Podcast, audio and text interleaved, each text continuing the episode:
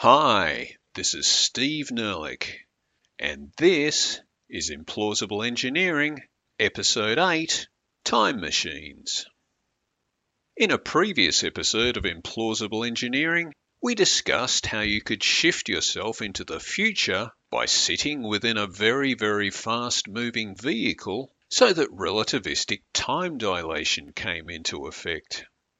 It's just about you slowing your personal time relative to everyone else's, so that after spending a few hours in your relativistic vehicle, you disembark and find that thousands of years have passed outside. And you can do similar things with gravity.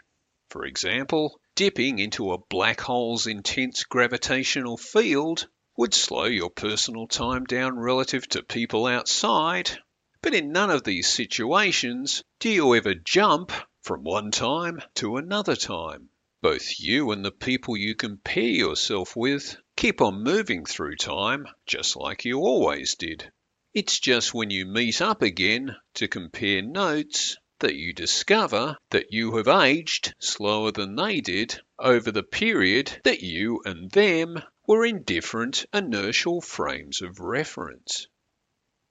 Another aspect of relativistic physics which raises possibilities for time travel is space-time curvature.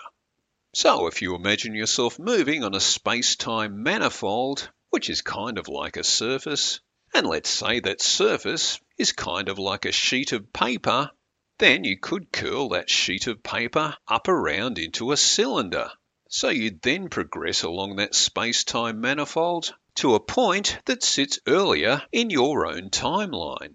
And so, voila, time travel. But this is one of those scenarios that can be made to look feasible with computer graphics, but all you're really doing is playing with a two-dimensional representation of four-dimensional space-time. In reality, a space-time manifold isn't really a surface, and it's unlikely you could curve it back on itself anyway. You can curve a space-time manifold into a gravity well, but only up to the point where it reaches an apparent singularity. It makes no sense to think you can somehow curve the manifold further once it's already converged down to a single point. And of course, you can generate lots of extraordinary scenarios with Einstein field equation mathematics.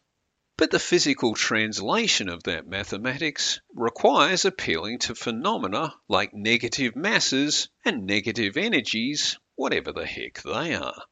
And whatever twisting tunnels you might calculate from imaginary wormholes require the existence of white holes, whatever the heck they are. So all this starts looking a bit like smoke and mirrors, or at least highly theoretical speculations that can't be confirmed by anything that looks remotely like evidence. And there's even more cause for doubts. Putting aside the problems of trying to build a time machine, you also have to consider whether there is anywhere that such a machine could take you. There are reasonable grounds to argue that all the energy available in the universe in one instant gets used up in taking that universe through to the next instant. On this basis, how can the past exist as a separate place you can travel to if you live in the only instant that contains the energy required to sustain a universe?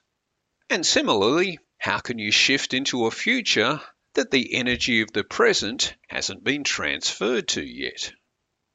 That said, of course you can travel to the future in the same way that everyone else does.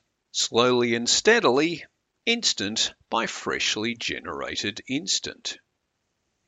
In any case, putting all the practicalities to one side, jumping into the far future is a dangerous business, and travelling back into the past is just plain irresponsible.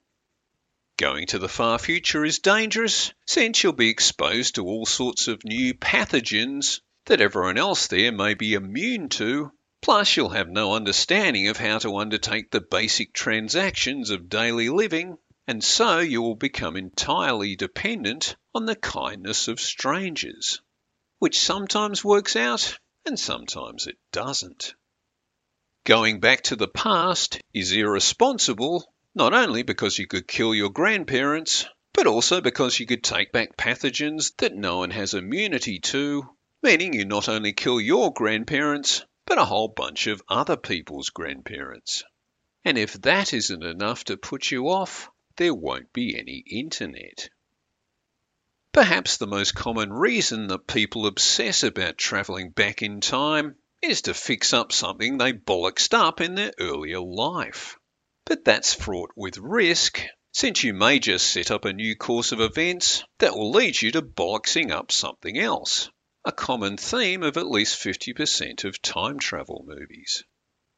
Surely it's better just to use the time you have to learn from past events and so just avoid bollocksing anything up in the first place.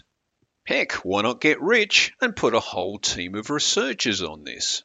Not only will you be travelling through time like everyone else does, but you will be manipulating the very fabric of time, creating a whole new future by drawing on the experiences of the past.